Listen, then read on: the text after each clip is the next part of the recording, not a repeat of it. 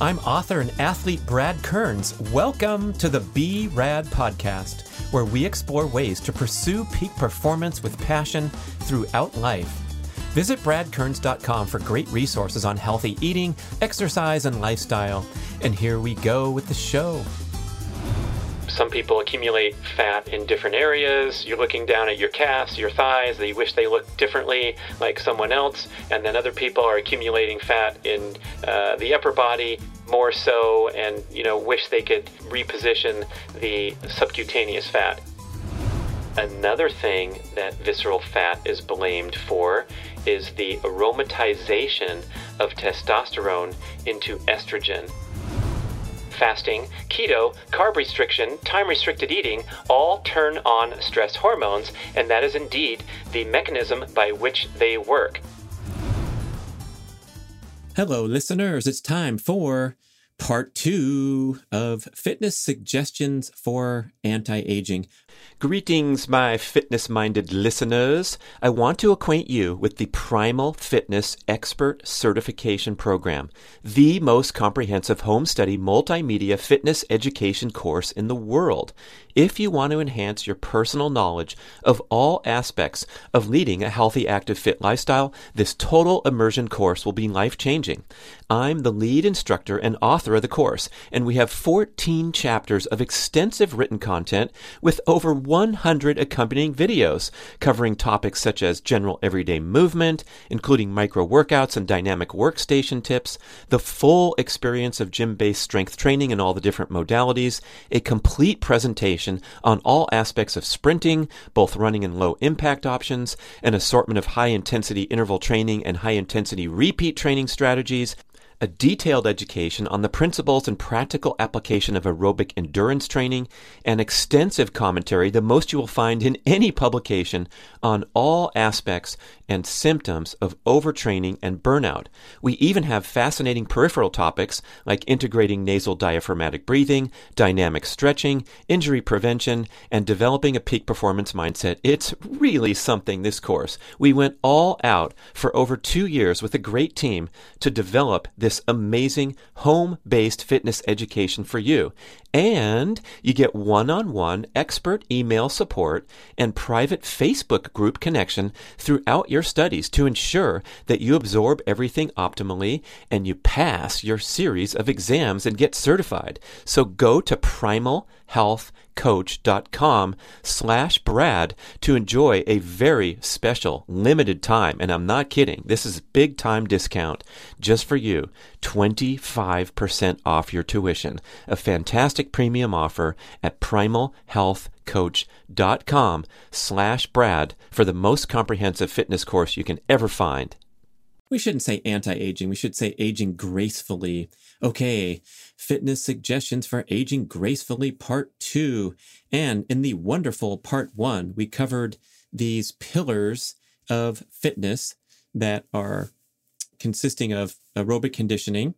Uh, and on that note, how aerobic conditioning is intertwined with a variety of other fitness pursuits. Uh, so, so to think in a bigger picture perspective than the often cited desperate need to go out and bank your hours in what they are now calling zone two exercise with the comfortable jogging, pedaling, rowing, whatever it is. I like to think of this in a big picture and uh, realize that your aerobic conditioning requirements are met when you are lifting weights, when you are sprinting, and when you are walking slowly.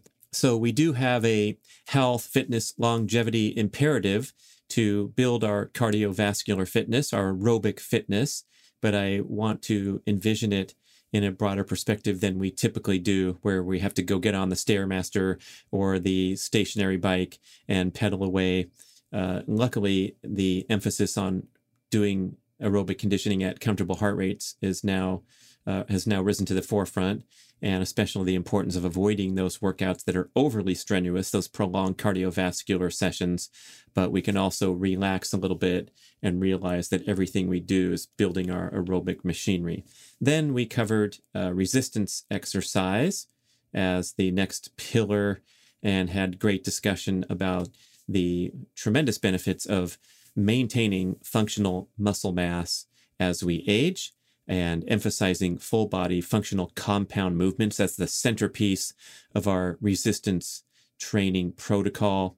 Uh, I love the Big Five workout as detailed by Dr. Doug McGuff on our podcast interview, as well as in his great book, Body by Science. And I've really been uh, trying to be consistent there with going over to the gym and throwing down a Big Five workout on the recommended frequency of once a week, a single set to failure of five compound movements. It seems like ridiculously minimal commitment to strength training.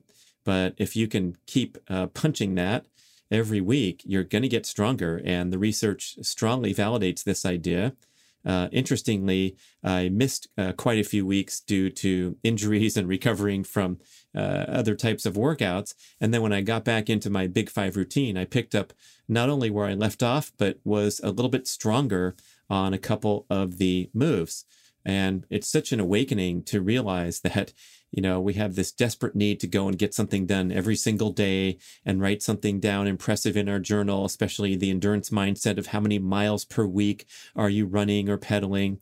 Uh, but then taking a lot of time off to rest and recover, and then going back in and having a performance breakthrough uh, will keep you, will, will set you straight if you have a tendency to worry or stress about your schedule being imperfect on a certain week or a certain month. So we covered resistance, then we covered uh, brief explosive all out sprinting, uh, especially the benefits of doing it uh, at high impact on flat ground. But of course, the need for many of us to work toward that goal and build and build steadily with uh, doing low or no impact sprints if necessary to increase our competency, then go out there and doing some wind sprints, just uh, teaching the body gently and gracefully how to sprint if it's been a while, which it probably has for many of us. And then you can uh, throw that into your schedule to great benefit. So, uh, just those uh, three categories, of course, was sufficient content for a whole show. And now we're going to get into this part two, where I'll cover another one of the often cited pillars of fitness that is balance, maintaining balance, uh, proprioception, and exercises, uh, sports, and activities that help hone balance. Uh, we'll also talk about flexibility and mobility as a category that we could throw in there. And then no discussion about fitness would be complete before we talk about the critical role of dietary habits and even supplementation can play in the big picture. So let's start with balance. Yeah, kind of important. Um, the research shows that the number one cause of injury and death in Americans over age 65 is falling and the associated adverse health consequences so it's not to say that people are falling out of windows left and right and coming to their uh, sudden death, but it's the related consequences and the familiar example of an elderly, frail person falling during routine household activities and breaking their hip, being bedridden, uh, suffering the accelerated decline in things like organ function, muscle mass, uh, to the extent that they uh, can't get back out of bed and they succumb to something like pneumonia because their lungs aren't strong enough to to cough it out due to their inactivity. So when you're bedridden, boy, that's a real uh, blow to any of your health, fitness, or longevity aspects, and a bad fall will render you bedridden. Uh, so many other morbid examples that we can uh, try to strive to avoid. Uh, traumatic brain injury can uh, come from a fall and hitting your head on something, and then you're uh, going down that road. What I think is super relevant here is how so many fitness activities require little or no balance. So you can be checking all these boxes and getting gold stars because you are kicking butt on the Peloton and you're ranked in the top 20% or however those uh, reports come back. And then the next day, you're pumping some impressive iron in the gym, lifting up stacks of weights. And then the next day, you're completing a 10K run or a half marathon. Uh, but those do not have a high demand for uh, advanced balance skills. And so throwing in even some basic workouts that hone your balancing skills. They're not time consuming, they're not strenuous, so they're not interfering with uh, the energy expenditure that you put out uh, toward those other goals and, and endeavors that I mentioned. But boy, they can be super challenging, super fun to strive to get better at something where you're shocked at how poorly you perform when you have to do, uh, for example, some uh, calisthenics or some strength training on one leg. Um, and so, if you are one of those people who are hoisting the heavy bar, putting a lot of weight on your back, and uh, racking up PR numbers for your squat, uh, why don't you try uh, putting one leg on an elevated surface, the Bulgarian split squat, and squatting down on a single leg without even adding any weight at all, just simply performing that move, uh, let's say for 12 reps, you might even be sore the next day. I know I've experienced this myself where I can go perform a nice, proper set of squats with heavy weight, but then single leg, all bets are off and you have to build new skills. And it's super important to do exercises uh, one leg at a time because most athletic fitness and everyday activities are performed one leg at a time, like walking, like running, like jumping off one leg, or even if you're dunking off two feet, you're stepping into that jump one leg at a time. And uh, interestingly, in contrast, uh, a lot of stuff we do, a lot of uh, athletic or fitness or everyday work efforts are done with two arms at a time. So we're lifting up things with two hands. We're carrying things frequently with two hands, uh, but one leg at a time seems to be the prevailing uh, athletic and fitness endeavor, but we don't work it one at a time too much. Uh, interesting for me, if you uh, look through my morning routine, enroll in the mastery course, I highly recommend it. It's so fun, and there's so many great ideas to learn and custom develop your own morning routine.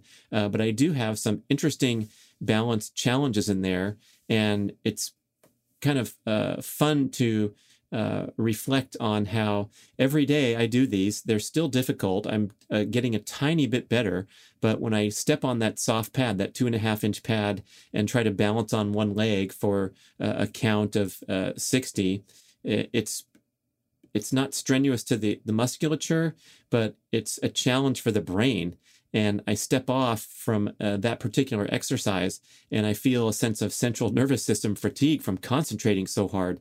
Uh, people try to talk to me if I'm standing and balancing one leg and I can't do it. I fall, you know? And so getting that brain a little challenge is certainly helpful and I would contend translates directly into all manner of not only fitness endeavors, but cognitive endeavors too. So being able to concentrate and calm down the sewing machine leg that you're trying to stand on and just, you know, kind of get that balance, uh, get that proprioception dialed up to maximum so that you can complete your chosen exercise. And a casual observer might not be as impressed as when you're cranking uh, with the barbells or doing something explosive, but a huge uh, need for this in fitness. So, um, Dr. Lux from that great article, uh, I have some uh, excerpts where, again, he's uh, trying to establish these pillars for exercise.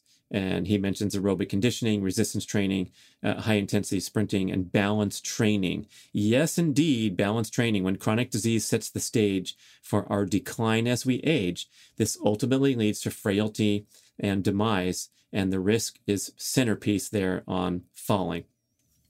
And again, these problems, it's a really scary spiral downward because each fall becomes progressively harder to recover from. A horrifying stat cited by Dr. Lux in the article 50% of you might die within a year of suffering a hip fracture.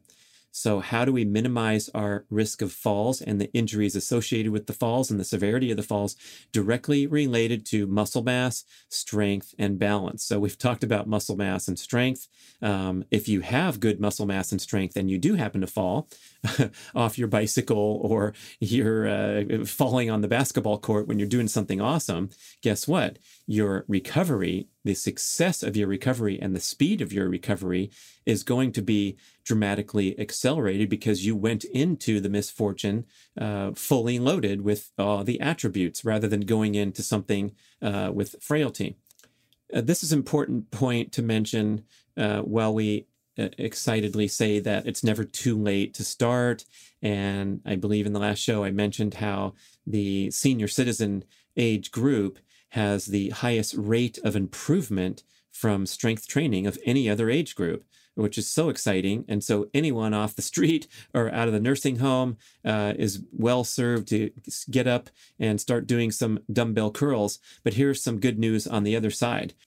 When you have a great commitment to fitness in your younger years and decades, you will induce epigenetic changes that will affect your lifespan. Quote from Dr. Lux. So, an athletic youth where you are building that muscle mass, you are doing explosive things, you are working on your balance, you will uh, kind of imprint into your genes that you are an athletic person and you will hold on to these attributes even if you uh, slip and fall off as you get older. And of course, then when it's time to turn it on and return to the gym, the court, uh, whatever the challenges that were kind of put on the uh, the back burner for a while, you're going to be much more adaptable.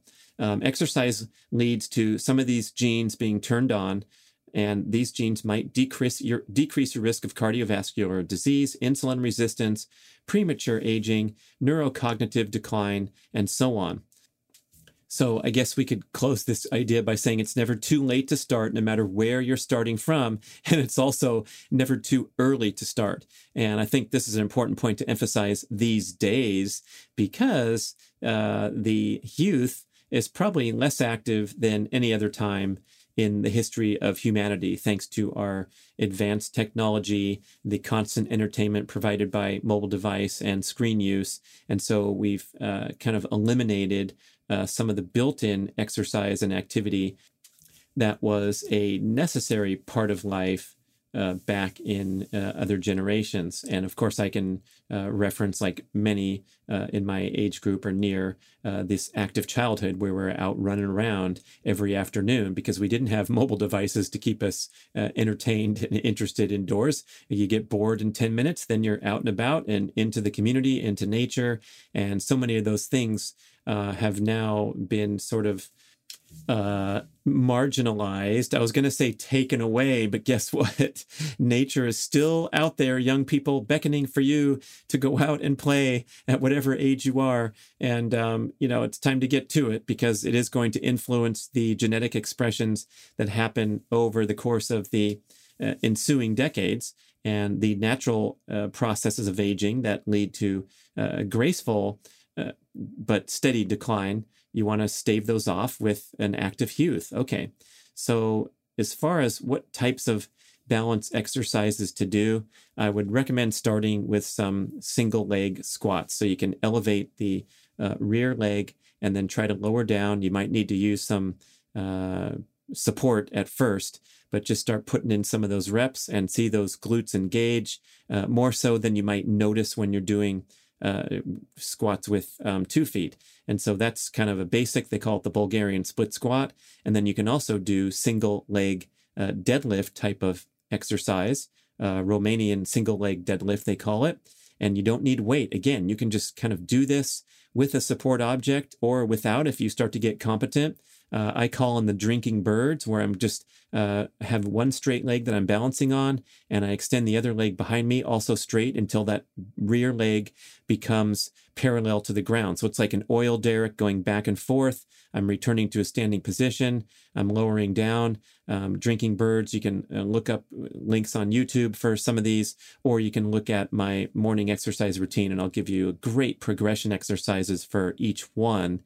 And you can now integrate an assortment of single legged exercises into your regimen. So, those two examples, the Bulgarian split squat and the Romanian single leg deadlift, you can do those uh, in an indoor on a surface in the gym floor, whatever. And then I also have videos on YouTube for jumping drills. And a lot of those drills are jumping off of one leg and they go with uh, basic and then some more advanced. So we'll put the links to those YouTube videos and anything where you're launching off the ground off of one foot. Uh, wonderful for not just balance, but also uh, bone density. And then landing gracefully is the second aspect of the challenge. So you want to take off gracefully and use your balance to get a good, successful, safe launch off the ground and then land appropriately too. So, hey, what could be more simple than that? uh, to integrate balance into your fitness regimen. And then I like to uh, craft a distinct category called flexibility and mobility. Um, and again, back to that example of having all these fitness endeavors in your pipeline, but not really addressing uh, too much the need to develop flexibility and mobility. Um, you can think of the uh, endurance, the popular endurance endeavors like triathlon, swimming, biking, and running. Uh, none of those three really uh, challenge flexibility and mobility. And even a lot of uh, athletic events like playing tennis or golf or basketball um, we are told that they have a premium on flexibility and mobility, but unfortunately, you can go and participate in those things with very low scores in these areas. And then what you're going to get or what you're going to see is someone with a crappy golf swing or someone who's uh, lurching up and down the basketball court rather than moving gracefully. Um, and we're talking about a recipe for injury risk and mediocre performance in comparison to uh, putting in some time and effort to do flexibility and mobility drills. Fortunately, these are becoming a prominent and popular area of fitness. I remember seeing many years ago, these guys were doing, I think it was called GMB Fitness, and they had a lot of online programming. Um, Kelly Starrett at the Ready State is one of the most popular uh, providers out there. My friend Tim DiFrancesco at tdathletesedge.com, former strength and conditioning coach for the Los Angeles Lakers, and now putting out fantastic content on Instagram to help you with not only injuries and injury prevention, but overall becoming a more fit and competent athlete. And of course, Ben Patrick, knees over toes guy, whom I've adapted many of his exercises because they're very helpful for uh, rehab and injury prevention from the recurring uh, problems that I experience. So you can see on my Instagram, I've been doing the uh, reverse Nordic curls and the regular Nordic curls and trying to uh, gracefully and carefully build up my competency to become uh, resilient and bulletproof for all the other athletic endeavors that I put in. And so, uh, again, my morning routine is showing you all all kinds of uh, scalable flexibility and mobility challenges that you can pick and choose from and try something that's a little difficult, a little out of your comfort zone, uh, but you'll get better and better each day. Um, my leg circles, where I'm just laying on the mat and making a 360 degree circle with my swinging leg, is a great place to start because whatever level you can perform at now, your circles might be a little smaller than uh, they will be if you keep working at it, keep working at it. And I also have some good videos on YouTube. Um, titles would be um, pre workout dynamic stretching, dynamic stretching for the office, uh, beginner running drills, and then I mentioned the jumping drills. Okay, there you have it. So we've covered balance and flexibility slash mobility. Now let's take a pause and wonder or ask the question what might happen to me if I don't stay fit and I don't attack these pillars of aging gracefully and avoiding uh, disease and demise? And the number one symptom or the number one indication that things are going off track as you age might be, it might be argued that the presence of visceral fat is indicative of all kinds of other problems under the hood. And that is the accumulation of fat in the midsection. This is fat that surrounds the uh, important organs in the midsection and accumulates on the belly in a manner where it's uh, firm. So you see the familiar beer belly from the uh, the middle-aged uh, male human, uh, but also is everything's uh, the same prominence and the same relevance to females. So females with a tendency to accumulate extra abdominal fat, males with the same tendency, this is an extreme health problem because this fat is a categorized metabolically different than the more familiar subcutaneous fat that we tend to gather uh, in a variety of areas in the body. Uh, often that is uh, genetically influenced. So Right. So some people accumulate fat in different areas. You're looking down at your calves, your thighs, they wish they look differently like someone else. And then other people are accumulating fat in uh, the upper body uh, more so and, you know, wish they could, um, you know, re- reposition the uh, subcutaneous fat. Uh, generally, when you're dropping excess body fat, you're going to drop it in a consistent manner, again, with some genetic influence, probably, where you're going to see um, a little bit going off your calves, your thighs, uh, your neck, whatever. Uh, but the visceral fat, we have to focus on that because that's a whole different deal. And there are uh, a lot of people with the genetic particulars to not be inclined to store much subcutaneous fat and Dr. Maffetone uh, pol- politely calls these people skinny fat because they appear to be slender, especially when they're clothed in the latest fashions. But there is a, an unwanted accumulation of visceral fat around the abdomen. And this visceral fat is actually classified as a separate organ because it secretes these inflammatory agents called cytokines into the bloodstream. And this promotes that horrible condition that we've often been uh, warned about called systemic inflammation or chronic inflammation. So we uh, exist in an inflammatory state thanks to, thanks in part to the visceral fat around our organs, around our abdomen, secreting these inflammatory cytokines into the bloodstream. Another thing that visceral fat is blamed for is the aromatization of testosterone into estrogen. And this is a horrible, vicious cycle because the uh, accumulation of more estrogen and less testosterone promotes the accumulation of more visceral fat. And so we have this uh, fork in the road for our lives and our health and our disease protection and our future vitality. And that is if you start to accumulate a bit of visceral fat, it begets the accumulation of more visceral fat. So you start a little bit of aromatizing, you start a little bit of inflammatory cytokines uh, released into the bloodstream. And this state of adverse metabolic health will sort of lead you down that fork in the road to the, the, the, bad destination.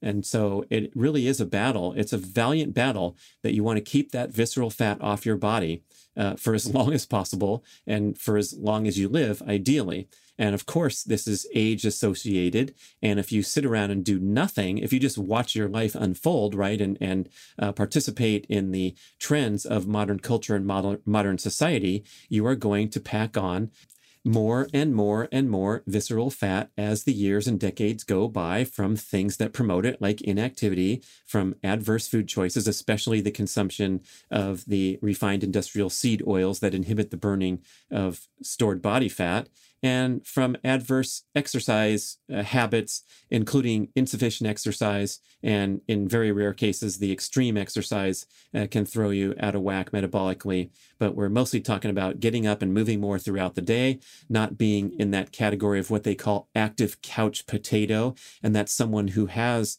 an impressive dedication to fitness and workouts, but otherwise sits around a lot throughout the day and maybe even uh, takes some free passes to consume indulgent food foods because of your commitment to fitness. So we got to clean up the diet, we got to get more active, and do whatever is possible to stave off the accumulation of visceral fat. And yes, Dr. Maffetone and others are talking urgently to those in the skinny fat category because by and large, they will uh, accept that their physique is optimal or acceptable uh, because they look slender. Uh, but again, um, even a little bit of visceral fat accumulation. And you can go test your blood and uh, look at things like inflammatory factors like high sensitivity C reactive protein. You can look at HbA1c, that's the um, average uh, level of blood glucose over a long time period. You can look at fasting glucose.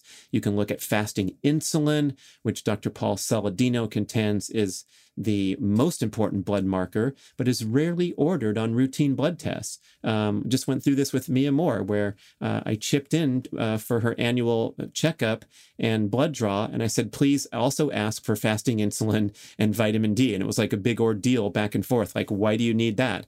Oh, because Dr. Saladino says it's the number one marker for uh, metabolic health as you age. So, anyway, uh, do the same. Ask for fasting insulin. Maybe it'll become a more popular test. Saladino says urgently, uh, uh, and others, right? But uh, urgently, you want to get under 15. Under six is optimal. And then if you're down in the low numbers, I just got my report. I think I was 2.3 or something. So I'm not headed toward insulin resistance or metabolic syndrome anytime soon. And it's a nice um, checkpoint to cross through. And easier and less expensive than doing blood tests is to mind your physique take a look at it, take pictures, make yourself accountable, right? Uh, you've heard a lot of talk about don't step on the scale every day; it'll uh, it'll trip you out, and that might be uh, appropriate advice for people, especially those at risk of disordered eating. Uh, but Dr. Ron Sinha offered a different take when he was on my interview, and he said he recommends many of his patients uh, step on the scale every single day, uh, check their weight realizing that we have a natural fluctuation of around four to. Hey, man, how's your sexual function? Oh, uncomfortable talking about it? Look, we talk about our injured knees, our belly fat, so it's time to get focused on function. I want to tell you about GainsWave. This is a cutting edge protocol where a handheld device sends low intensity shock waves into your penile blood vessels to stimulate a healing response and promote increased blood circulation and the growth of new blood vessels a skilled practitioner puts the GainsWave magic wand onto your magic wand, and after a series of 6 to 12 very brief treatments, which are painless but extremely effective, you get real results. GainsWave reports an 80% success rate. Now, we know that popping pills is a popular penile protocol, but when you're working with clogged pipes, you just get a temporary band aid effect when you take prescription drugs. GainsWave addresses the cause of age related decline by stimulating growth factors and activating dormant stem cells. Translation stronger, harder, more sustainable erections. I learned about GainsWave from my podcast guest, Dr. Judson Brandeis at the Brandeis MD Clinic in Northern California. And there's a robust network of GainsWave providers that you can find on their website near you. Complete a series of treatments, and the beneficial effects will last for a long time, especially if you eat and exercise well to promote overall vascular health. It's a tune up for your equipment, and while it's great for ED, GainsWave is for any man that wants to combat the effects of aging and get a little boost for your A game. So please visit gainswave.com slash Brad. That's G-A-I-N-S-W-A-V-E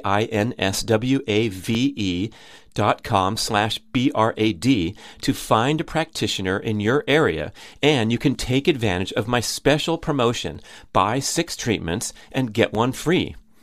You have nothing to lose and lots to gain from gainswave.com slash Brad. Five pounds based on inflammation, water retention, and uh, level of glycogen storage. And so he says himself, he's a very fit, uh, active uh, physician in his late 40s, I believe. He says that when he sees his body weight at the low range of his five pound uh, flux, his typical five pound flux. He uh, believes that that represents doing a lot of exercise in recent times and pass- possibly being uh, low on the glycogen storage side. And so that will be his signal to back off a little bit and refuel uh, with more devotion. And if he sees himself on the high side of that five pound flux, uh, it's time to go out there and slam some impressive workouts and then keep things back in gear. And of course, then um, exceeding your typical flux.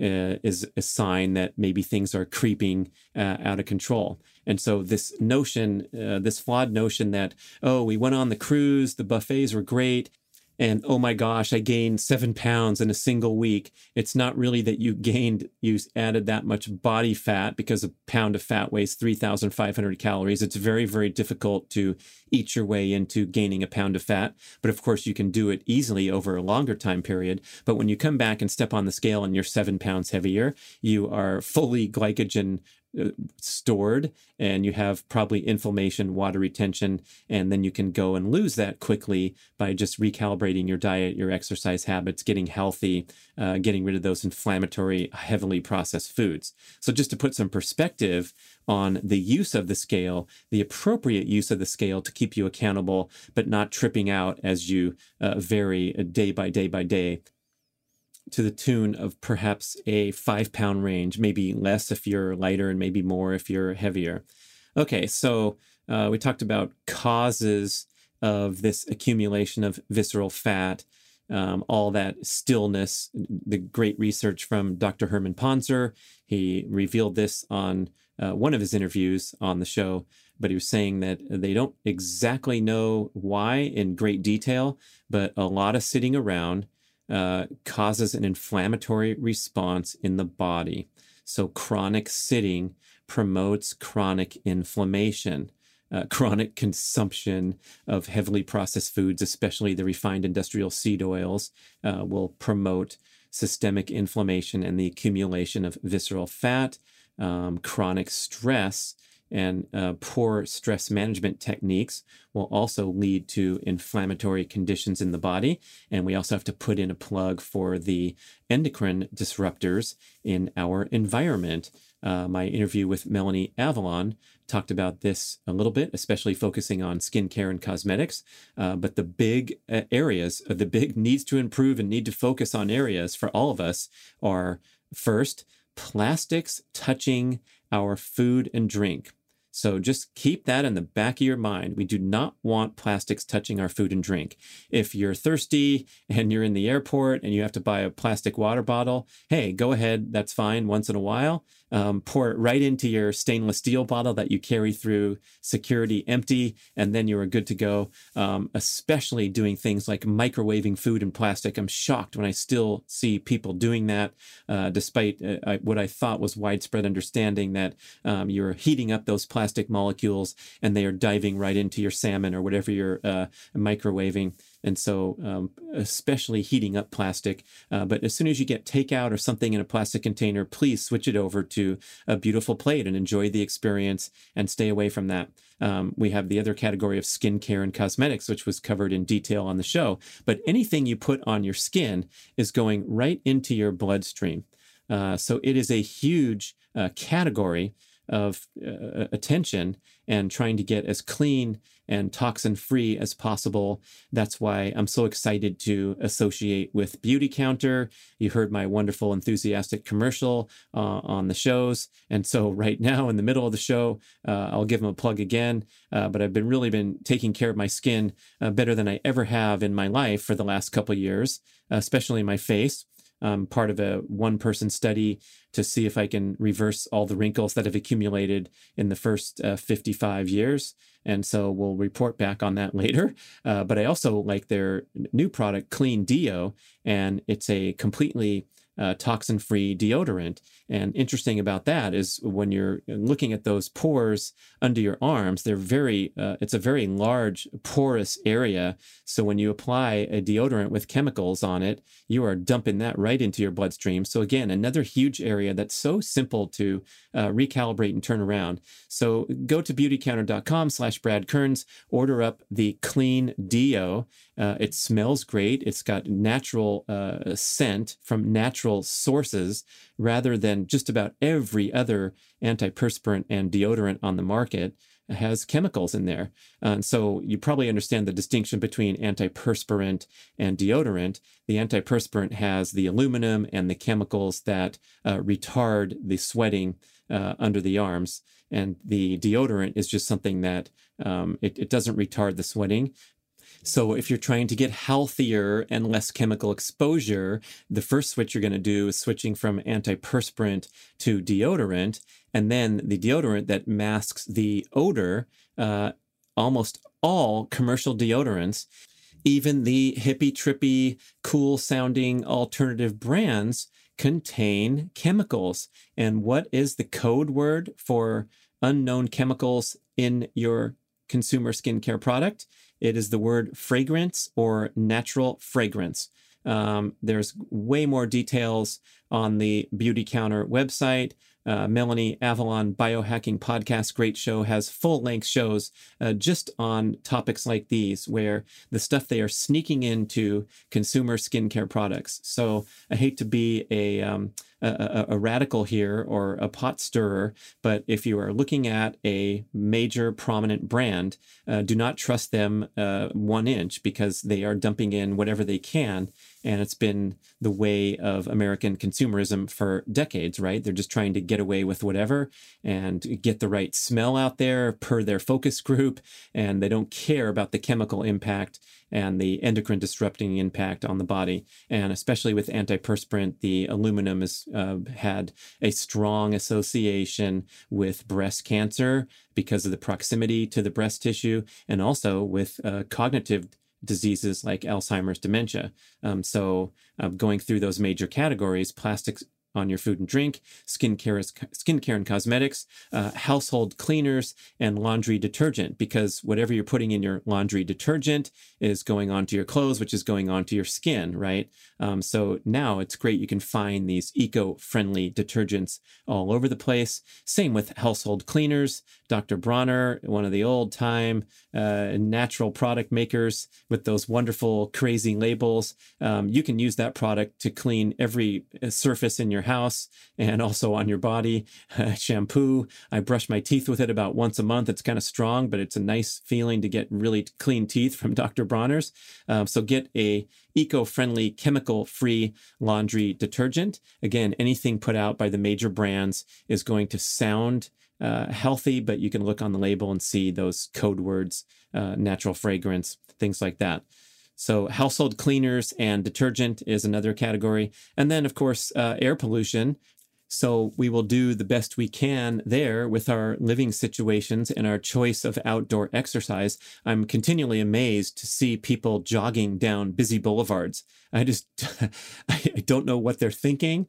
Um, somehow they're uh, able to overcome the unpleasant sensation of noise and cars and honking horns and exhaust fumes uh, but you know, find an appropriate place to exercise outdoors where you're away from automobile traffic, especially if you're pedaling a 20 pound bicycle uh, amidst 2,000 pound automobiles. It's just not a good deal. And I can't emphasize that uh, enough from my many years uh, on the road pedaling my bicycle and fortunately uh, being able to survive that ordeal and stand here and live to tell about it um, strongly against uh, road cycling uh, on the open road with vehicles because you're putting your life in your hands to an extreme that nothing is comparable in your daily routine unless you're a skydiver or a base jumper or a parkour athlete. Nothing compares to the danger that you incur when you head out your door and pedal your bicycle with the vehicles.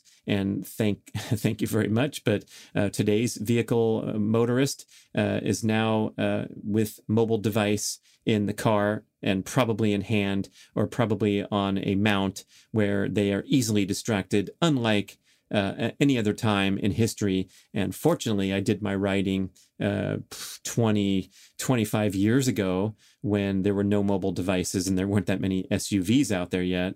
And so it seemed a lot safer.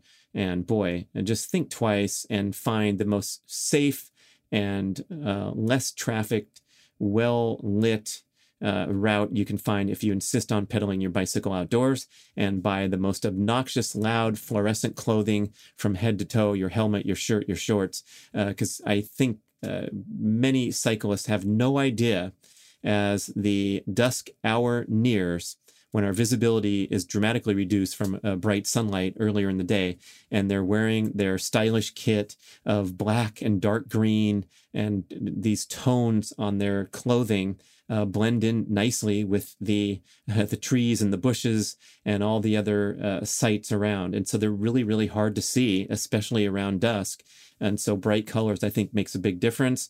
Wearing a rear view mirror that you can mount onto your helmet. Those are easily found on Amazon. I'll even put a link in the show notes and beg you to get one if you're a cyclist. So there goes my pitch for cycling safety, uh, an offshoot from one of the things on the category of endocrine disruptors, uh, that being air pollution, especially when you're sucking air and you're breathing a lot of air. You're breathing, what is it, six times more oxygen than you are at rest when you're out there for a light exercise. So please get off the busy roads. And then finally, in this category of endocrine disruptors would be the EMF and the Wi-Fi. So do your best to uh, not have your phone pressed against your brain for hours throughout the day. And then uh, finding a, a Wi-Fi free area, especially when you go to sleep. That was a great point made by uh, I think it was Dr. Anthony Jay, author of Estrogeneration, where we really have uh, an intense need to get into parasympathetic rest and digest mode at night when we go to sleep. So we are better able to handle the onslaught of environmental pollution during the day when we're wired on energy and sympathetic nervous system. We can fight this stuff off. But when we lay our head on the pillow, that's when we want uh, the most calming and pollution free environment. So it's as simple as uh, turning off your Wi Fi every night. Or if you have gamers that play late at night and you can't very well turn off Wi Fi, um, have it as far away from your your bed as possible. I remember moving my son into apartment at UCLA and they had the bed placed there and like right at the head of the bed was the giant uh, installation of the cable modem and the router and all this equipment and cords and plugs and uh, power strip. And I'm like, well, I guess that last student didn't care, uh, but this ain't going to happen. So we had to reposition everything in the room, unfortunately, at the insistence of the annoying father who was moving in that day. Okay. Okay, another important point to emphasize here is this accumulation of a little spare tire is not normal. I do not want you to perceive that as a normal consequence of aging, that you're going to say goodbye to the six pack and hello to the pony keg, as the old joke goes, uh, because you just turned uh, 30 or 40 or 50. So the accumulation of visceral fat around the organs, the accumulation of the little spare tire, is a reliable sign of adverse lifestyle practices for both males and females. It is not acceptable, and I want you to challenge that notion and do whatever you can to chip away at that visceral fat. And when you make positive lifestyle changes, when you eliminate those toxic, nutrient deficient, inflammatory foods, you can make quick progress on the spare tire because a lot of that is inflammation, uh, water retention, and things that aren't directly associated with having to drop 3,500 calories of stored fat. Again, that's uh, largely the subcutaneous fat that's on your calves, thighs, uh, upper neck, wherever you're uh, annoyed that you're carrying too much fat as well as around the abdomen, the midsection, the rear end. But this is a different category. And that tightness in the abdomen is the sign of visceral fat, where the flabby, uh, pinching the skin and, and, being able to pinch an inch, that's more uh, associated with subcutaneous fat. So, um, not that they're either or here, but uh, if you have that uh, belly that you could play the drums on, that's going to be the uh, the one that you really want to focus on. Okay, here's uh, Dr. Lux describing this in further with a little science. Muscle and fat are two highly metabolic tissues. How our tissues act with our metabolic machinery matters. Visceral or belly fat is very toxic to us. It's responsible for chronic disease states like type 2 diabetes, heart disease, and non alcoholic fatty liver disease.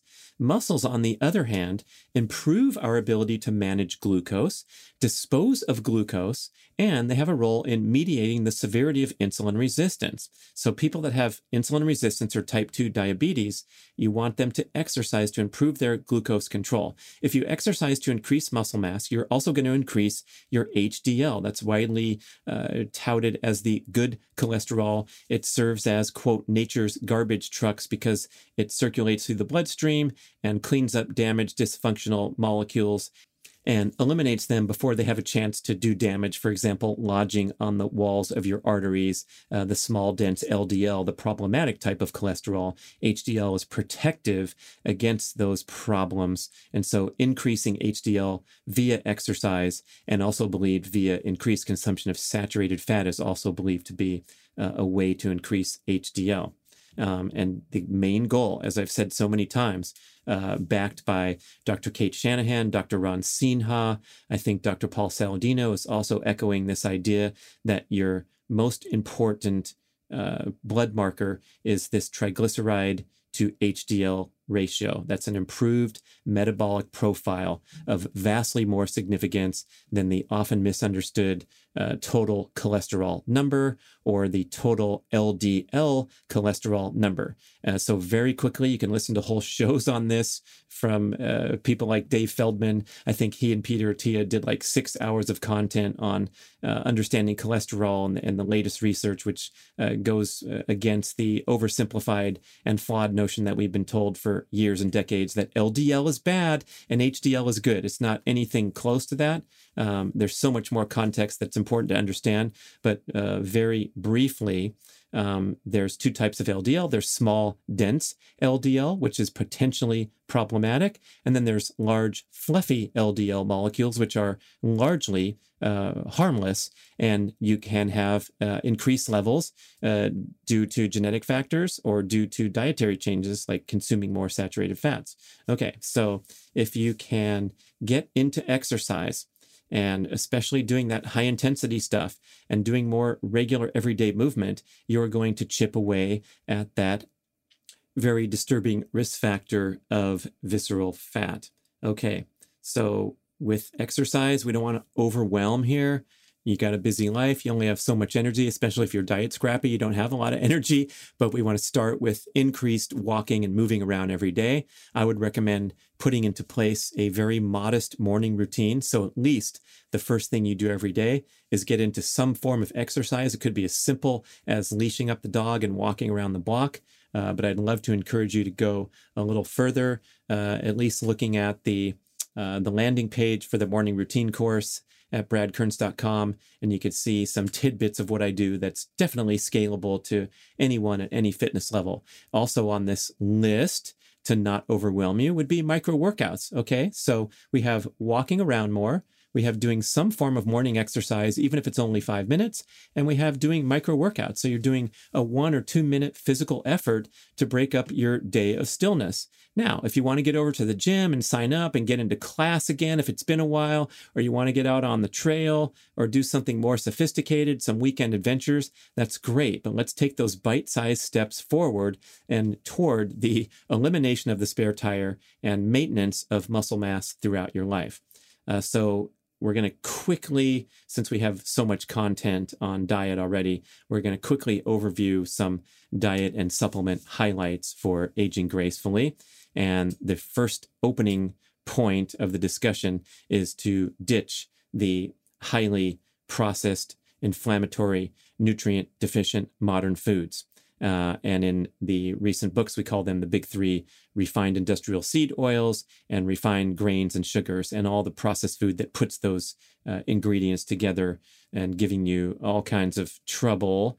Uh, listen to my show with Jay Feldman, where he talks about endotoxin. That's a term that you're going to hear more and more. And that's when you're consuming these processed foods and you're, you have an adverse reaction in the gut that can promote inflammation and leaky gut syndrome. So, above and beyond the fact that your Slurpee is not giving you any nutrition, just sugar calories, uh, the ingestion of sugar is not what's going to kill you per se, but it's the adverse effects of consuming processed foods, especially uh, liquid ingredients uh, that are heavy in sugar.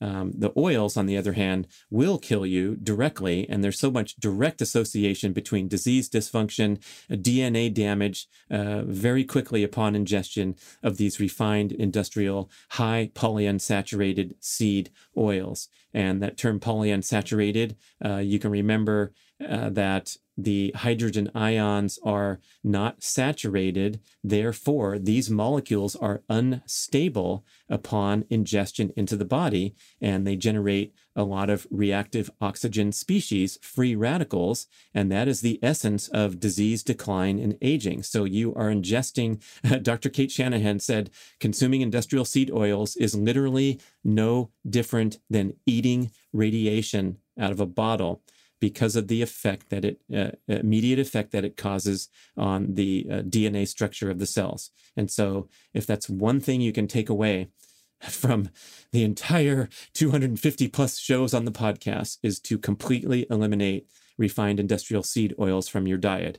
Oh, simple. Grab the bottle and throw it away, right? Okay, no more canola oil, uh, corn oil, whatever you're stacking in your cupboard uh, from, you know, however long it's been there. Uh, but it's important to look at labels because you will be shocked if, if you haven't really been scrutinizing. You'll be shocked at how many foods and processed foods contain these refined industrial seed oils. And unfortunately, one of the major providers of this into our diet these days is dining out. Of course, we know that fast food is laden with all this stuff, uh, but also at fine dining, at medium dining, and at fine dining, uh, restaurants routinely cook their meals in these inexpensive, highly toxic, highly health destructive refined industrial seed oils. So when you go to a fine restaurant or a medium restaurant, like a chain or whatever, um, ask them to cook your meal in butter or other saturated fat, or choose something else. Um, it's been cited by uh, Dr. Cate Shanahan that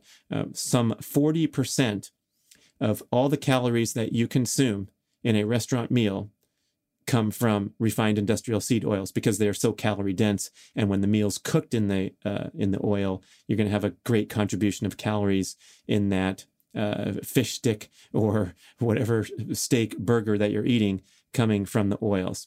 Um, pretty easy, life changing uh, modification to make. And yep, that's going to be taking away some of your go to items that you like to get from the frozen section at Trader Joe's or Costco and heat those up when you're in a rush. Uh, but look at the ingredient list and stay away from them. Of course, we know what happens with excess consumption of refined carbohydrates, both in the sugar category and the grains category. They're, they're nutrient deficient. They can promote gut dysfunction. They can have inflammatory properties from things like endotoxin. And then with this chronically excessive insulin production, you're going to have difficulty burning stored body fat and a tendency to be dependent upon this dietary carbohydrate source for energy because uh, you are inhibiting your ability to uh, burn stored energy efficiently. And we should also add a category here uh, for the very prominent condition of uh, leaky gut syndrome, uh, an assortment of uh, digestive dysfunction associated with the reaction to consuming natural plant toxins. And that's what the carnivore movement is all about, is to uh, at least experiment with avoiding many of the foods that have been touted as health and nutrient centerpieces in the modern diet. And the most disturbing or the most category of most concern are uh, roots, seeds, leaves, and stems. And so we're talking about the leafy greens, the wonderful broccolis and the cauliflowers and the kale and the celery. We're talking about um, your salad, your stir fry, um, your nuts and seeds if you're sensitive to those, your uh, grains, of course, the the gluten and the lectin in all the grain foods, everyone's pretty well aware of how problematic that can be to a lot of people. But I just want you to extend the lens uh, beyond just the gluten in the bread to the oxalates and the isothiocyanates and all the chemicals that Paul Saladino can recite in short order uh, in your salad, your spinach salad, and your kale smoothie. Uh, so, a, if you are suffering from uh, frequent digestive disturbances, gas, bloating, uh, transient abdominal pain after meals, uh, you have nagging autoimmune or inflammatory conditions, things like asthma, allergies, arthritis, gastritis, colitis, things like that, uh, you will do yourself a solid to perform an experiment with a 30 day dietary restriction.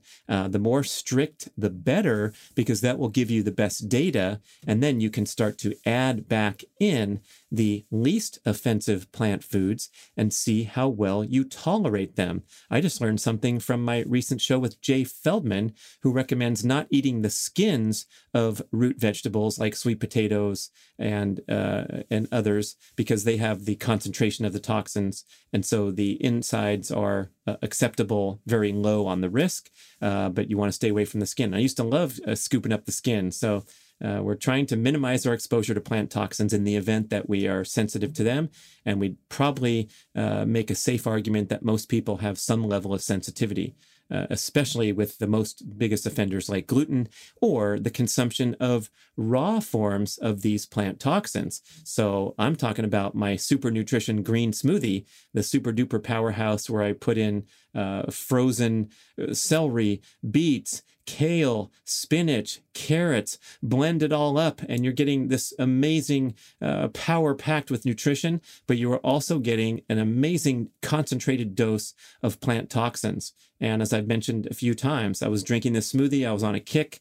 Uh, I learned about it from Dr. Rhonda Patrick, esteemed resource with her YouTube, viral YouTube video showing us how to dump more celery and more spinach into the blender and then blend it up and then add more because you can get more that way. Uh, and that, for me, caused a problem virtually every time I consumed it. And I would experience this bloated stomach that would last for several hours after eating my super duper nutrition green smoothie.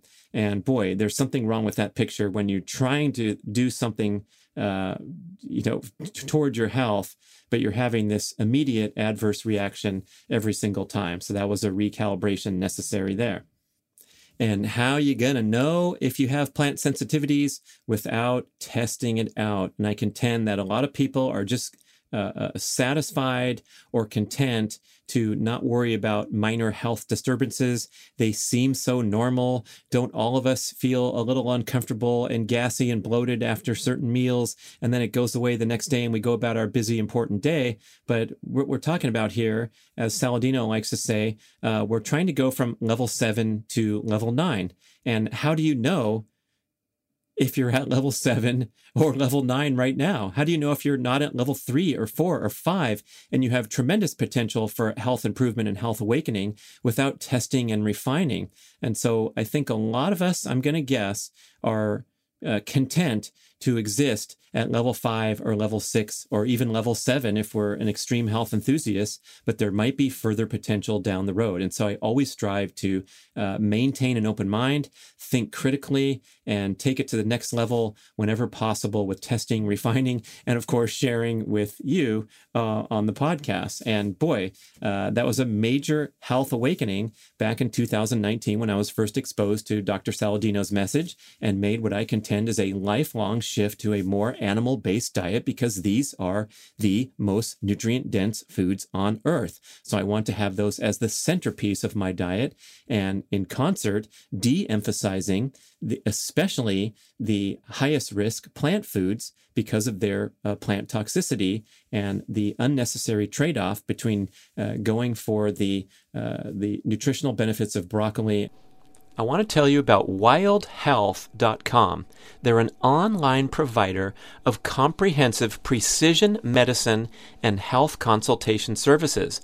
They offer DNA analysis, custom lab panels, extensive medical intake form with family history and lifestyle preferences, and regular online visits with a board certified precision medicine physician and a health coach whom you can message anytime through their convenient app. Wild Health evaluates your data to determine what you need for nutrition, exercise, sleep, and supplements, and you can experiment, consult, and retest to get everything dialed in. You'll get a cutting edge epigenetic test of DNA methylation to calculate your all important biological age and have fun lowering your age over time instead of following the mainstream path to accelerated aging. It's time to strive for awesome instead of just normal. Did you realize that only 6.8% of Americans are deemed metabolically healthy and only 2% are declared optimal? That's disgraceful, but you can turn things around quickly. Please visit wildhealth.com and you will see that this is the absolute gold standard of personalized medicine and it's available to you right now. Telemedicine available anywhere in the USA. Wild Health is generously extending BRAD podcast listeners 20% off the cost of membership. Just visit wildhealth.com slash Brad or use the code BRAD20 at checkout to get 20% off and start taking control of your health today at wildhealth.com slash Brad and kale and celery versus the potential adverse reactions when I can get those same benefits from uh, other foods or other lifestyle behaviors. And uh, Paul has a good video on Instagram where he's jumping into the cold chest freezer full of ice and saying uh, how he's getting a antioxidant boost just as if he were drinking uh, a, a smoothie full of raw vegetables. And so we have these redundant pathways where we can obtain all those benefits without the downsides and the potential side effects of consuming uh, plant foods with a lot of toxins in them. And as you'll know from listening to my two recent publications interviews with Jay Feldman and my four part series of follow ups with reflections on the energy balance model, I have had what I believe is another uh, major awakening or major checkpoint to uh, check on my beliefs, challenge them, uh, recalibrate some things, and test some different things out. Uh, when Jay talks about how fasting, keto, carb restriction, time restricted eating all turn on stress hormones, and that is indeed the mechanism by which they work. So when you are liberating uh, energy from storage, due to fasting, due to carb restriction, whatever, you are turning on the stress response, the fight or flight response. That's a genetically programmed survival response. That's great. And it's nice to uh, hone these skills in comparison to being overfed and underactive your entire life, which is pr- basically the essence of today's uh, metabolic syndrome and widespread diseases of uh, modern life. Uh, but in my case, I want to minimize my stimulation of stress hormones or prioritize that for my athletic and perform and recover. And so my experiment, which is now uh, about two months into it, to uh, wake up do my morning routine, of course, and then consume a huge bowl of fruit and a giant super nutrition smoothie, I think has been a big winner for me in comparison to uh, lingering and letting the hours go by uh, working, getting busy, whatever, maybe nibbling on some dark chocolate, but not eating a proper meal until midday in the name of health boosting benefits of fasting. And yes, indeed, there are tremendous benefits to fasting. We can go on and on. There's full books and volumes about this, but we must not forget that it is indeed a stress response. And so, speaking of redundant pathways, a properly conducted high intensity workout where you have fuel available to perform without having to turn on the stress response response without having to stack the stressors of uh, being fasted and performing at high intensity, uh, maybe that has the potential for overkill. And so I'm going to be fueling my workouts with more intention uh, based on this uh, new information and new strategy. And I think that's what it's all about is we're marching forward together, people. So I encourage you to be open-minded, experiment, definitely listen to those Jay Feldman shows and my reflections afterward, where I'm getting into great detail with the changes that I've made and the lessons that I've learned over time um, and with input from the world's leading experts. It's a really fun journey, and I appreciate you so much uh, being here with me.